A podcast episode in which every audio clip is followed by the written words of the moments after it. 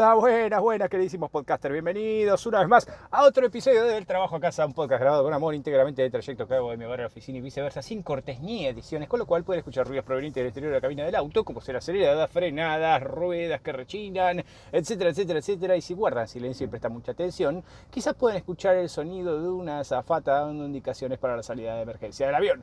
Dicho esto, vamos a pasar al tema que nos compete, que es los vuelos, pero la parte 2, porque la verdad quedaba para mucho el tema y bueno, hay que extenderlo, ¿vieron cómo es esto? Ahora les comento, eh, estábamos hablando de que cruzamos la frontera de migraciones en la partida de nuestro vuelo eh, internacional sobre todo, porque los, locales no tenemos que pasar por migraciones, no migramos a ningún lado, aunque algunas provincias parecieran otra parte de otro país en Argentina, eh, somos todos un mismo núcleo. Pero cuando nos vamos afuera, pasamos por el infierno y cruzamos como un limbo, una especie de portal a un universo paralelo, donde ya no pueden ingresar los acompañantes, solo aquellos que le vuelan, así que si fuimos a acompañar nos podemos volver tranquilamente en ese punto y desaparecer al momento que pasan esa barrera migratoria. Ahora, al cruzar la barrera migratoria, lo primero que nos encontramos que nos va a llamar la atención o de lo que podemos hablar, al menos acá en el podcast, son este, los famosos mm, duty free shop o tax free o como mierda se llamen donde mierda estén, pero me parece que es duty free acá en el de Seiza, ya no me acuerdo. La cuestión es que es un lugar donde supuestamente, bueno, no supuestamente, donde no se percibe ningún tipo de impuesto por las compras que ustedes hagan ahí. O sea, uno diría, en un país como Argentina, donde la presión impositiva nos afoca y qué sé yo, 70% de impuestos y bla, bla, bla, bla, bla, lero, uno podría allí adquirir artículos por mucho menor precio que los que puede conseguir afuera. Ah, bueno, pero la realidad es otra. Uno llega al puto duty free y los cigarrillos que like tienen una carga impositiva enorme, enorme, por encima de cualquier otra cosa en este país, te sale lo mismo básicamente que comprarlos en el kiosco. Una cosa ridícula, ya arrancamos mal, ya si los cigarrillos están así, ¿qué te puede esperar por el resto? Sin embargo, como el tipo cambiario tiene una distorsión impositiva muy, muy, muy, muy grande, algunos artículos caros puede que no salgan a cuenta. Tampoco que te vas a hacer una fiesta, la panacea y lo vas a poder revender afuera sacando una ganancia. Ojo, ojo. Simplemente te vas a ahorrar unos manguitos y no mucho, así que no vale la pena. La verdad que nunca entendí muy bien. Igual toda la gente en vez de comprar algo que les rinda realmente, lo único que compran son putos toblerones para regalar cuando vuelven de viaje. Porque básicamente es eso. Está bien, los toblerones se pueden conseguir en cualquier lado ahora, no son un misterio. O sea, bueno, no en cualquier lado, pero se consiguen toblerones, no es una cosa... Yo no entiendo por qué toblerones no se consiguen en cualquier kiosquito así nomás. Pero la verdad que no sé si voy a ir a un duty free, pasar por migraciones solamente para traer un chocolate de mierda que viene en forma de triangulitos. O sea, que es rico todo, pero la verdad si no deja de ser un chocolate de mierda. O sea, no es nada más que eso. Pero bueno, nada, siempre te traen eso. Todos los que viajan te traen eso toblerone, que es como que, bueno, me había olvidado de traer algo bueno y traje esta mierda. Y lo único que encontré en el aeropuerto, porque eso es lo que me importas. Un segundo en el aeropuerto diciendo, bueno, traje algo. Y gastar guita el pedo en un chocolate. La verdad que, bueno, a todo el mundo le termina gustando de alguna manera el chocolate, porque tantas veces que lo comes te termina gustando, es como una falopa. Pero, como que te dice, la primera vez, bueno, es medio amargo el chocolate, después ya te empieza a gustar amargo y cada vez más amargo. O sea, la vida misma te hace querer más el chocolate, es así. En fin, la cuestión es que pasando el duty free tenemos otra cosa rara en los aeropuertos, que son los VIP, o sea, los salones VIP, donde uno puede concurrir si tiene una tarjeta de crédito exclusiva y qué sé yo, eh, sin cargo, ¿no? Donde uno puede parar y disfrutar de cócteles y frutas frescas del Caribe y qué sé yo. La cuestión que nadie los usa salvo que sea en promo, básicamente, que te lo promocione tu puta tarjeta de crédito, que para eso pagas el mantenimiento la renovación de la tarjeta, si es que no la usas demasiado y te lo bonifican, pero normalmente tienes que pagar una fangote, tarjeta de, de, las más caras. Entonces, bueno, vos puedes, dirás, tengo una tarjeta cara, tengo acceso al VIP de Seiza, del Aeropuerto Internacional de Seiza, Argentina, pues no no lo tenés, ¿sabes qué? Tenés de 4 de la mañana a 6 de la mañana, básicamente, el acceso con la tarjeta Visa, que en la vida me va a promocionar, así que nada, los nombro. Hijos de puta, Visa Argentina, ¿cómo van a poner un horario de 4 a 6 de la mañana para que entres como teniendo la tarjeta al VIP del, aeropuerto? ¿Qué mierda? O sea, si es algo que viajes a la madrugada y puedas aprovechar ese, ese momento, no lo vas a usar en la puta vida. Igual que te salga un vuelo cerca de esa hora, difícil, normalmente dedica el pedo. Nadie lo usa. Y aparte también estás apurado y ansioso, así que tampoco te puedes relajar mucho que si, bueno, me quedo acá en el VIP Lounge, porque aparte son dos horas. Es como un turno de un hotel de alojamiento, ¿viste? un albergue transitorio. Nada, te, dicen, bueno, flaco, cerramos, vos sos de visa, tomátela. Una cosa, una mierda. Pero bueno, ahí está, ahí tenés frutas y cócteles y qué sé yo, y te atienden como si fueras a viajar en primera clase, pero la realidad es que después te subís a la clase turista como cualquier hijo de vecino, así que no te sentís tan exclusivo después de salir de ahí. Realmente te sentís peor, decís, la puta madre, qué pobre que soy.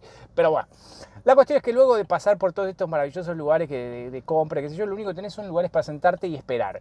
Y eh, hay como una tril, como si fuera a dar un discurso un político, pero en vez de haber un político, hay un personal de, la aerolínea o del aeropuerto que está ahí parado anunciando este, que aborde los pasajeros de tal o cual vuelo y que hagan una fila. Básicamente su trabajo es ese, o sea, re complicado. Algo que lo puede hacer una pantalla, que diga, ¿viste? como un turnero, que diga vuelo tal, plin, que se prende y suena una chicharrita, una alarma y se van todos a hacer la fila. Pero bueno, están ahí. Y luego controlan otra vez, porque ya pasamos por el control del que nos recibe la el control de migraciones, y ahora viene otro control más a la hora de abordar el avión, no sea cosa que alguno de todos esos se les haya pasado algo y te estés queriendo colar. Ah, y aparte el de la entrada de migraciones, no solo el oficial de migraciones, sino que el de la entrada de migraciones también te controla.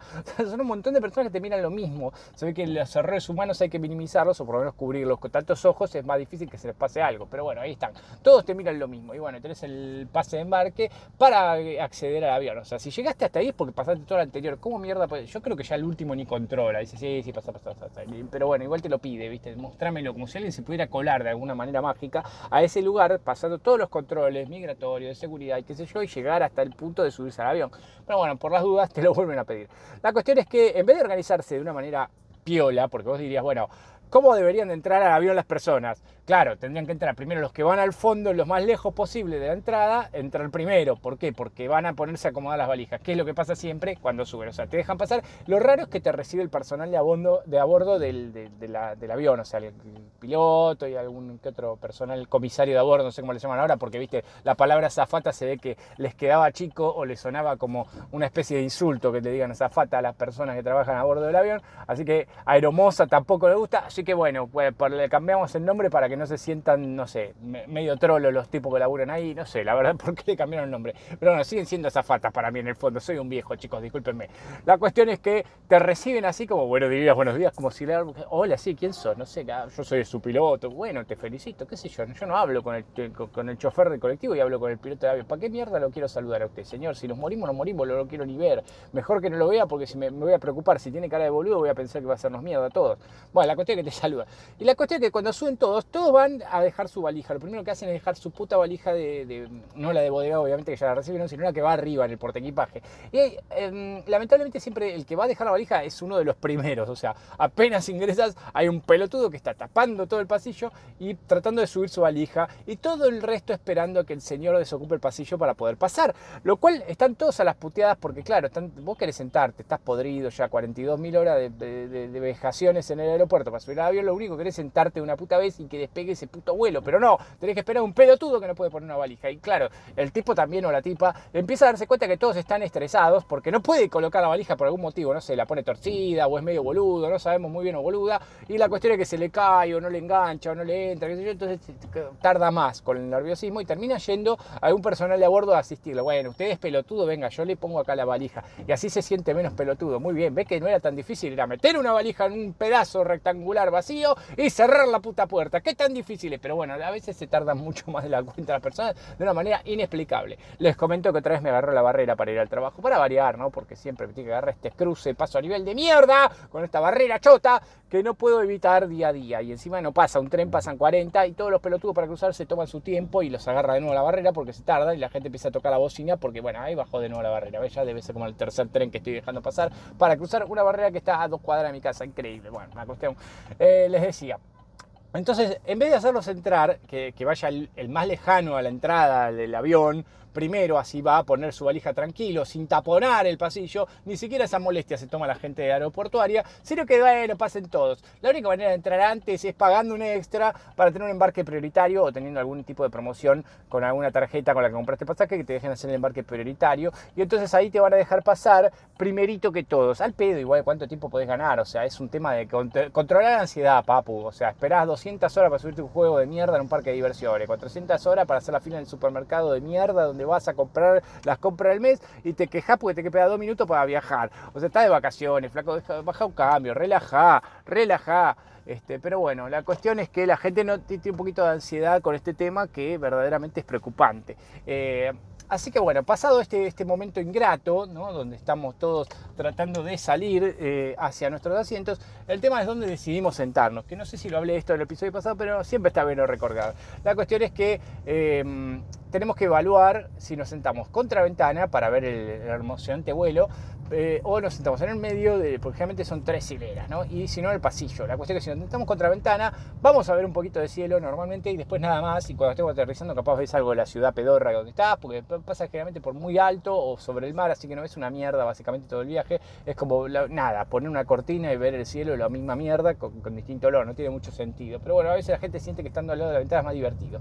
Eh, y después lo que está, el tema es que si te sentás en la ventana tenés el problema que si tenés que ir al baño, tenés que pasar por encima de toda la gente y pedir permiso, permiso, permiso, permiso, y es medio molesto. Así que también te molesta el hecho de tener que avisarle a todo el mundo, anunciar a viva voz que te vas a echar un pato o un meo.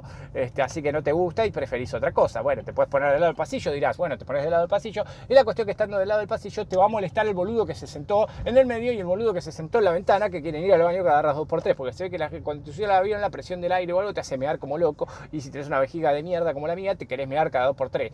Este, así que es medio una cagada también estar del lado del pasillo. Aparte ves pasar a toda la gente que va y viene el baño y eh, ves pasar muy cerca tuyo a las azafatas con sus carritos que podamos hablar de temas. Pero bueno, la cuestión volviendo, es que una vez que lo subimos y elegimos este lugar, el que está en el medio no sabemos muy bien por qué lo elige, hablando un poco cerrando el tema, del medio no tiene ni chicha ni limonada, está encerrado entre dos, tiene que pedir permiso para el baño y no tiene paisaje, no sé por qué te sentarías en el medio, pero bueno, capaz para controlar a dos niños, pero de otra forma no tiene otro sentido, no tiene igual tampoco. Eh, en definitiva, eh, una vez que lo subimos, nos sentamos, todo, vienen todas las pelotudeces que nos explican los personajes a bordo, azafata, lo que sea, que hacen como un dueto, es como una especie de show de freaks, donde una sería como un ventríloco de la otra, o sea, una habla desde el microfonito, podrían poner una grabación directamente y un video, pero no, lo tienen que hacer en vivo, es como más chocante hacerlo en vivo, entonces yo no entiendo porque es como, bueno, es la hora del show, se deben entusiasmar, yo creo que se deben divertir haciéndolo, es como una especie de me siento útil, porque verdaderamente hoy tienen pantalla todos los asientos. Pueden poner en todas las pantallas el instructivo de emergencias y otra cosa, ¿viste? Pero no, te lo hacen un show en vivo. Te tienen que hablar, una habla de con el microfonito de fondo, en dos, te lo dice en dos idiomas por las dudas, y la otra te, este, te hace toda la gesticulación, que es re importante también verla, ¿no? porque te va señalando con las manos y los deditos dónde está la salida de emergencia, como si uno no pudiera ver un cartel que dice salida de emergencia y las luces que te llevan a la salida de emergencia, y como si nunca hubiera viajado en avión, pues entonces, bueno, no sabes qué cerca del ala está, entonces no, hay mucho misterio. Pero bueno, nada, la cuestión es si te tocó el asiento de la salida de emergencia te querés cortar las bolas. Pero bueno, te tenés que fumar ese, esa especie de espectáculo que hace extraño de ventriloquismo o algo así, donde uno es el muñeco de la otra, este, que no entendés muy bien para qué se hace. Chicas, si son azafatas o chicos, si son azafatos o personal de a bordo, como le quieran llamar, para no sentirse trolos, la cuestión es que verdaderamente a nadie le interesa eso. Lo único que queremos es poner los auriculares eh, y de hecho a veces me lo pongo, me pongo a escuchar música, pero la verdad me chupa tres huevos. Ya lo vi 20.000 veces este espectáculo de cómo carajo es la salida de emergencia. Además, podrían ponerlo mientras esperamos abajo para abordar, así ahorramos tiempo y despegan pelotudos, pero no, tenemos que comernos ese maravilloso circo mientras se hace un instrumental, no sé qué, pero bueno, no sé, es como una, una especie de actrices de teatro frustrada que hacen su show ahí. En fin, la cuestión terminado este pequeño show nos van a hinchar las pelotas con medidas de seguridad pelotudas. Aparte, les soy sincero, todas estas medidas de seguridad que nos dan, ninguna nos va a salvar la vida realmente si el avión tiene algún problema serio. O sea, si estrella el avión, ¿para qué mierda quiero el cinturón de seguridad? Voy a volar igual hecho mierda en mil pedazos, voy a quemar vivo. Y es más, voy a estar peor porque voy a estar atado, no voy a poder revolcar en paz. Ah, estoy quemándome, pero no puedo sacarme el cinturón. Bueno, es como que agonizás en el lugar, por lo menos, no esparcís el fuego. ¿Qué sé yo? Una cosa de mierda. Las mascarillas de oxígeno que se salen solas, por suerte nunca vi que se salieran, pero bueno, si cambia la presión se supone que bajan solas y siempre te aclara lo mismo salvate vos primero y los demás que se caguen. Es como una especie de egoísmo o de salvataje medio extraño, pero bueno, se ve que eventualmente podés ayudar más estando este, lúcido que si te dejas pasar un segundo más y ayudas al otro primero y morís vos en el proceso y no lo terminás de ayudar y mueren los dos. Pero bueno, estará, estará estudiado el protocolo y será así, pero verdaderamente suena cruel, ¿viste? Tenés a tu hijo que se está muriendo al lado y primero ponete vos la mascarilla y después ve.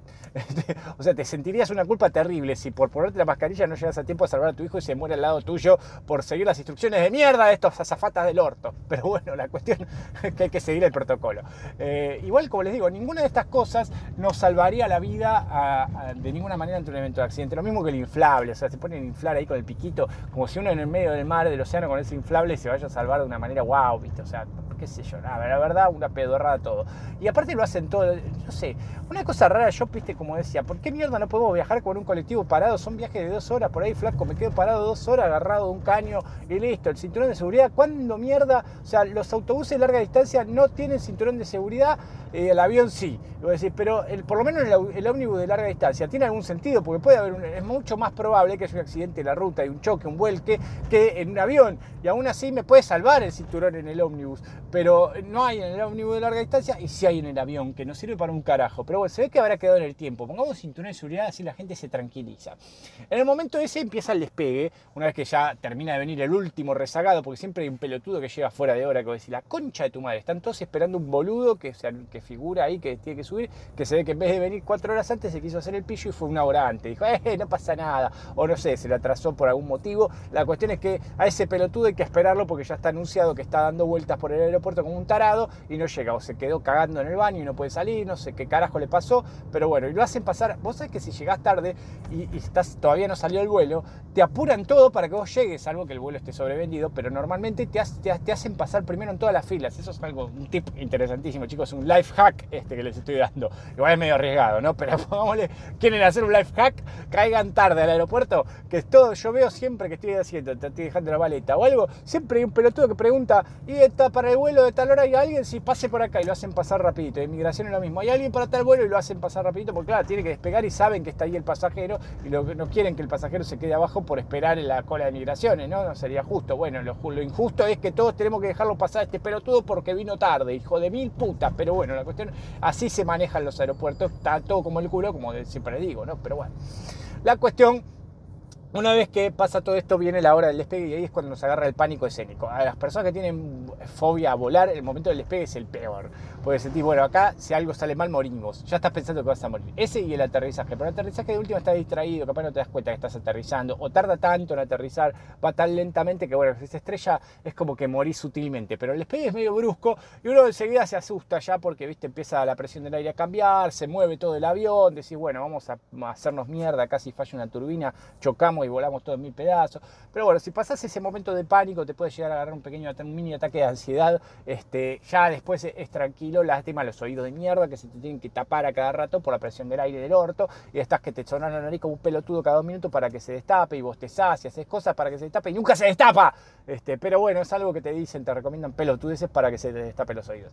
Igualmente, Dicho todo esto, antiguamente te daban un montón de accesorios en el avión, que está, creo que lo hablé un poco en el episodio pasado, no lo quiero reiterar, pero te daban un montón de cosas y vos le pedías y te daban. Pero uno diría, bueno, ahora viene la parte donde comemos en el avión, y entonces vienen las azafatas o personal de a bordo y te empiezan con unas bandejas, ¿no? Y tardan 42 horas, chicos, o sea, eh, para entregar la comida. Primero que no, no es apenas salen, porque bueno, tiene que esperar a que se acomode el avión y qué sé yo, y uno dice, bueno, a la mitad del vuelo empiezan a repartir las, las vianditas. Y uno diría, bueno, a ver, ya tengo hambre, empezás a oler la comida que, les dieron, obviamente en el aeropuerto, la cargaron ahí en unas bandejitas de mierda, es toda una mierda. A veces me han llegado a dar un alfajor de, comida de avión. Y un alfajor, hijos de puta con lo que vale el vuelo, un alfajor. Pero bueno, sí, yo sé que hay alfajores que son caros, pero ni siquiera me dan un alfajor caro, me dan un alfajor marca patito, boludo, y no pasa nada, me lo cobran igual, lo meten en el vuelo como si me dieran un servicio de lujo. No me des nada, ¿sabes qué? Me llevo yo el alfajor del kiosco y cobrame menos el pasaje, hijo de remil puta, y por lo menos el alfajor me lo como rápido y no tengo que esperar que pase esa bandeja de mierda por el pasillo de mierda de ese avión del orto. Porque pasa eso, estás tres horas para que llegue a vos la bandejita y te dan un juguito, una pelotuda, un vasito de gaseosa aguado, este, o lo que mierda fuera, ya sin gas, este, y, el, y el, lo que sea la viandita, ¿no? que generalmente suele ser una comida muy de mierda de hospital, como hemos hablado en el episodio pasado.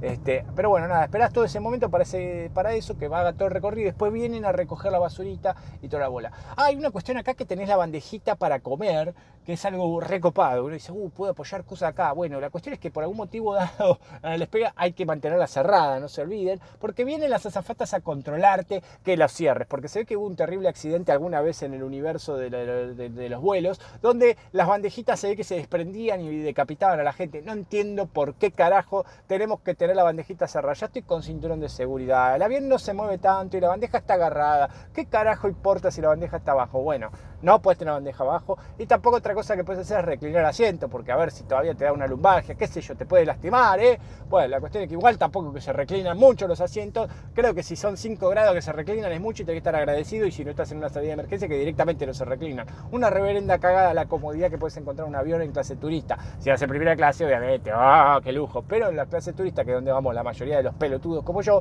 este, eh, vamos a estar en esa situación donde no hay reclinadas, que no tiene ni sentido. Pero igual las azafatas personal de a bordo son recontrabuchones y van asiento por asiento controlando que esté derechito y que la bandeja esté trabada arriba, porque se ve que hay un problemita. Y después te recuerda que pongas en modo avión los teléfonos, cosa que nadie hace, porque la verdad que te rompe las pelotas y está mandando WhatsApp, ya estoy saliendo y qué sé yo, así que nadie lo desconecta básicamente de, de con, el modo avión. Este, y tampoco sabemos muy bien cómo puede afectar al avión que estén conectados los celulares. Pero bueno, se ve que afecta de alguna manera y puede interferir con el instrumental.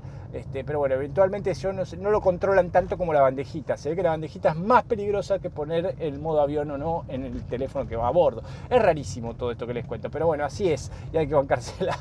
La cuestión es que uno se embola ya en el vuelo. Por suerte tenés esas pantallas de entretenimiento donde puedes ver dónde está el avión. Re importante. Puedes ver, el avión está aquí que no sabemos si es a tiempo real o es solamente un programa que, nada, que lo, activan cuando despega y ya más o menos le va calculando por dónde andás. No sé si hay un GPS real que te muestra ahí o es una zaraza, pero bueno, ponele que sea real, igual no tiene ningún sentido, es como ver un GPS en el auto, lo mirás y decís, ah, mirá, pero ni siquiera es que ves el tránsito, si hay una congestión o una publicidad, ni siquiera eso, nada. Y después tenés unas películas que están grabadas ahí en el avión, que generalmente son las películas de mierda, las cuales puedes ver, y algún que otro juego de mierda para, para, gente especial que nadie disfruta. Así que mucho entretenimiento no tenés, te queda solo utilizar tu teléfono sin conexión, lo cual también es un poco triste. Generalmente te puedes descargar algo antes de subir al avión y verlo ahí en tu teléfono, lo cual es lo más, lo más saludable, te diría, porque si esperás encontrar algo de entretenimiento en el avión, es más, preferiría que ahorren todo ese dinero que pusieron en esas tablets de mierda y, este, y nos lo reduzcan del valor del pasaje. Pero bueno, ahí está, el lujo, la tecnología, no sé, mira lo que tengo, tengo una pantallita, pero esta pantalla es una mierda, bueno, no importa, pero es una pantallita, al fin, ¿qué tecnología será? No sé, la verdad que, no sé qué piensan, viste, cuando hacen estas cosas, pero se ve que ya vienen equipados así, es como las pantallas de los estéreos de los autos, viste, te ponen una pantalla táctil, ¿para qué? Si ya puedo poner una tablet, es lo mismo, me da igual, no me lo pongas esto, déjame el espacio y yo pongo el teléfono ahí, es lo mismo que poner esto, déjame el hueco y pongo el teléfono y lo conecto, es más fácil que poner todo un aparato de mierda con una pantalla de mierda que no puedo usar como yo quiero y tengo que interconectar aplicaciones como un pelotudo. Pero bueno, los, los aviones pasaron por la cuestión. Luego de todo un viaje maravilloso de esperar a que nos dejen la bandejita con un alfajor y un juguito y vuelvan a pasar y se lleven los platitos sucios y qué sé yo, este, tenemos el tema de ir al baño. Ir al baño en el avión es lo más incómodo que vi en mi vida. O sea, nadie en su puta vida, yo no sé cómo las películas le llamaban coger en el baño del avión. Imposible, inviable, salvo que midas un metro veinte o, o tengas algún problema de crecimiento. Realmente no, no veo la posibilidad de que puedas tener sexo en el baño de un avión. Pero eventualmente siempre te muestran como una gran fantasía, ¿no? Aparte que debe ser incomodísimo, hay un olor medio extraño, porque claro, es un baño muy pequeño donde cualquier pedo queda ahí flotando y está cerrado. Así que no es mucho, muy copado coger ahí. Ni hablemos de que te ven entrar todos, porque pasás por un único pasillo donde está todo el mundo. O sea, entras ahí, que primero entra uno y que se hace el boludo y después entra otro, pero la cosa es que se hace fila para ir al baño. O sea, eh, es increíble, pero todo el vuelo vas a ver que hay fila para gente que va al baño. O sea, que si vos eh, ponele que vos le decís, venite 10 minutos después que voy yo, vos te metés en el baño y atrás va a venir alguien a hacer la fila y vos vas a pensar que es tu amante, le abrís y resulta que es la tía Irma que quería echarse un pato y le haces pasar, ¿viste? Pero bueno, no sé, medio extraño la cuestión que hay gente que disfrutaría de esa escena. Yo verdaderamente no lo veo muy cómodo. Realmente quisiera que, no pensar que hay gente que realmente lo quiere hacer. Pero bueno, si quieren ponerlo en práctica, los invito. Yo sinceramente no creo que sea la mejor idea. Ahora, dicho esto, pasamos por el tema del baño, llegamos a la hora del aterrizaje y ahí es cuando este, viene lo mejor, que ya nos avisan de nuevo que debemos ajustar los cinturones por los derechos asientos y subir las bandejas por las dudas que nos hayamos olvidado de este ritual este, y nos prenden una señal de prohibido fumar como si estuviera alguien fumando alguna vez en el avión desde 1980 que no se fuman los aviones, no tiene ninguna razón de ser esa indicación, pero bueno, te lo vuelven a explicar por las dudas, viste que seas medio pelotudo y te quieras prender un pucho de alguna manera que no sabemos cómo en el medio del avión. Pero bueno, en fin, la cuestión, este, como les digo, es rarísimo. Eh, eh, ese cartel le prohibió fumar. Además, de hecho, no sé por qué lo siguen poniendo, pero bueno, ahí está. Se ve que en algunas aerolíneas dejarán fumar. Habrá un sector fumadores en alguna aerolínea que desconozco. Sinceramente, no lo sé.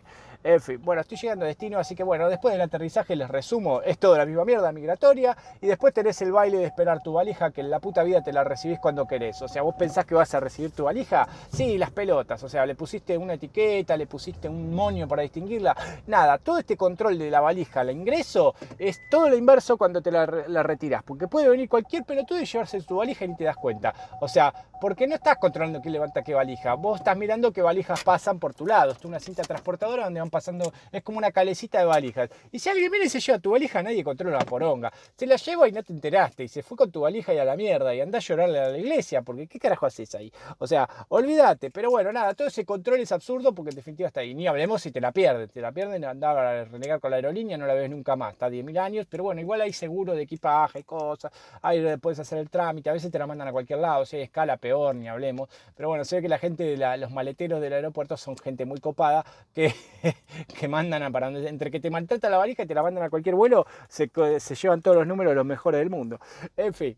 Bueno chicos, este, espero que les haya gustado todo lo que puedo decir sobre el vuelo. Creo que hay un poquito más, pero verdaderamente ya llegué y no tengo más tiempo para hablar, así que este, como siempre, miren arriba de todos los episodios, le dan a las 5 estrellas este, si les gustó el, podcast y a la campanita porque se dice cuando subo un episodio nuevo que generalmente es los días viernes. Eh, disculpen que lo subí tarde este último, pero bueno, la verdad que me recolgué. O sea, lo tenía listo, pero no lo subí, lo iba a programar, pero viste, dije, oh, no voy a subir acá, pero no tengo wifi, espero volver a casa y después me colgué y no lo hice. Y dije, uh, lo voy a subir porque me pasé, me pasó.